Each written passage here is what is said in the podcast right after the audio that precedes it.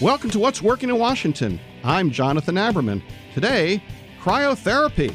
Will DC embrace it? DC, people are very busy. It's a very rushed, type A, very active city. Their time is very valuable. But it's also a city that is very open minded, cutting edge, and they adopt new technology, and in this case, uh, adopting new alternative holistic treatments. Athletes have figured out there are many ways to be in the game and get in the game and recover these technologies are now crossing over and available not just to weekend warriors, but to people generally to help them feel better and be more healthy. Capital Cryo is a business that's been launched here in DC.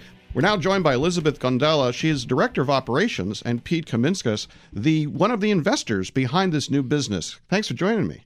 Thank you. Thank you so much for having us. Capital Cryo, it can be a lot of different things. What is cryo and, and how how is it relevant to me as a, as a consumer? Cryotherapy has been something that people have been doing for years. It could be something like an ice bath or a cold pack. But what we do at Capital Cryo is whole body cryotherapy, local cryotherapy treatments, and cryofacials using liquid nitrogen. So it's quick and efficient, and it helps a variety of different ailments and overall well being. This is something, for example, uh, athletes have been using for years as a way to cut down on after swelling and so forth, right? Correct. So many athletes use whole body cryotherapy in place of an ice bath. So instead of sitting in an ice bath for a long period of time and exposing themselves to that cold temperature that could ultimately lower their body temperature, cryotherapy, we use a, a cryosauna and the liquid nitrogen cools the skin. It's three minutes total.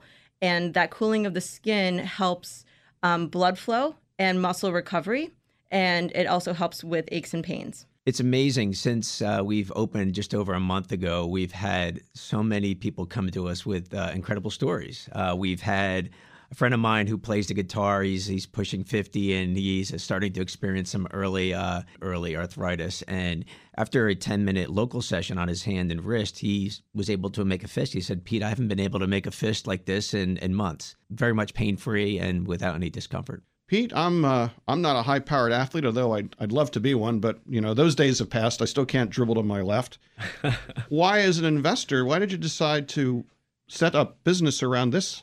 You know, we really stumbled across this. My wife and I were uh, in Atlanta two summers ago, and sitting at a, a bar and catching up with one of her old girlfriends and she was going on and on about this place in Atlanta called Icebox that has changed her life how it's helped her with increasing her energy. She's now able to uh, get back into running. And we were like, huh, this sounds like something that would really work in Washington. And we looked into it.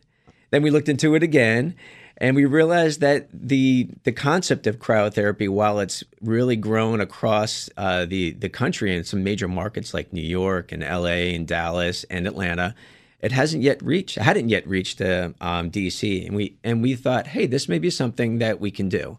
And two years later, here we are. The classic story, to my mind, of of entrepreneurship, right? You know, there's there's a need, there's an opportunity. Hey, Elizabeth, you're running this thing on a day to day basis.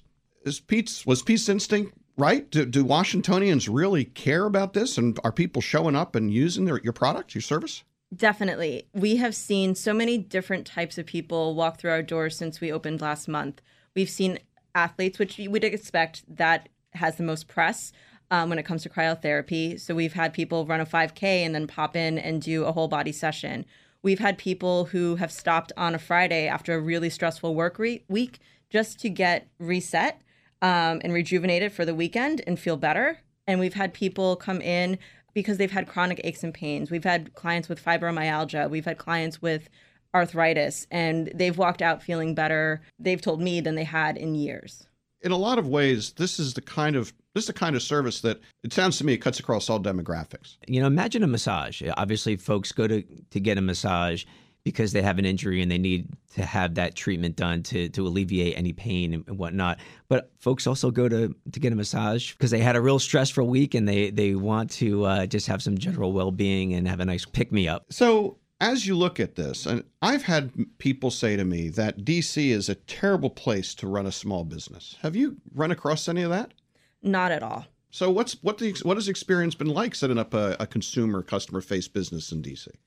We actually, uh, it, it, wasn't nearly as difficult as we thought it would be. And I, I'm not sure in what context the others have said that there were difficulties. I think the biggest challenge we had was actually finding a physical space, to be honest with you. Hmm. Um, I think the, the supply for our unique needs was, was relatively low uh, in DC, but we couldn't be more happy with where we landed. We're just near uh, American University off New Mexico Avenue, and it really is an optimal place for several reasons. Uh, Liz talked about the, the vast demographics that we're trying to cater to, and I think that is a really unique space that uh, really invites or athletes in the area, the students, the other folks who are just looking for some general rejuvenation. Do you think that DC gets a bum rap as a place where people can be entrepreneurial?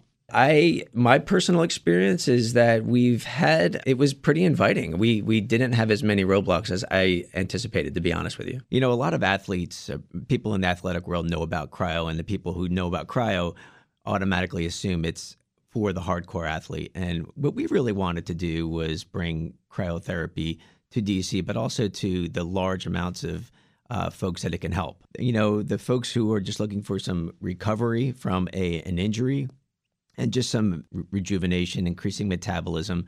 Uh, those are some things that we can bring. One thing that strikes me is this is a relatively new technology. I'm not sure that everybody knows about the same way they know about, say, massage or, or other things that people do to, to optimize their bodies. How are you finding this market? Are people understanding this and, and excited about it? I think overall people are excited about it. I've seen essentially half and half. People come in and they've heard about it whether it was from following an athlete on social media or maybe some of the celebrities that have tried it and um, posted to, to, their social media about it. So there is some overall recognition of what cryotherapy is. But at Capital Cryo, we like to take it a step further and really educate um, our new clients about what's exactly happening to them. And I think education is key. When you try something new, you want to know what's happening to your body, and we want to be there and, and walk them through that process step by step. Yeah, I would also add that DC, people are very busy. It's a very rushed, type A, very active city. Uh, they also have very high standards, and their time is very valuable. But it's also a city that is very open minded, cutting edge, and they adopt new technology, and in this case, uh, adopting new alternative holistic treatments. That was Elizabeth Gondola and Pete Kamiskas of Capital Cryo.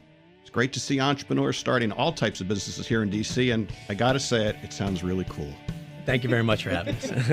I was going to say no pun intended. Oh, I was going to say literally. That's our go-to. That's our go-to. Yeah, yeah, yeah, yeah.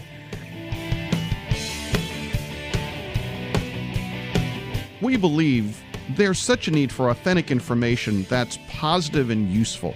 You know, there are many, many people here in the DC region who get up every day and just get after creating new things and are committed to making our community better.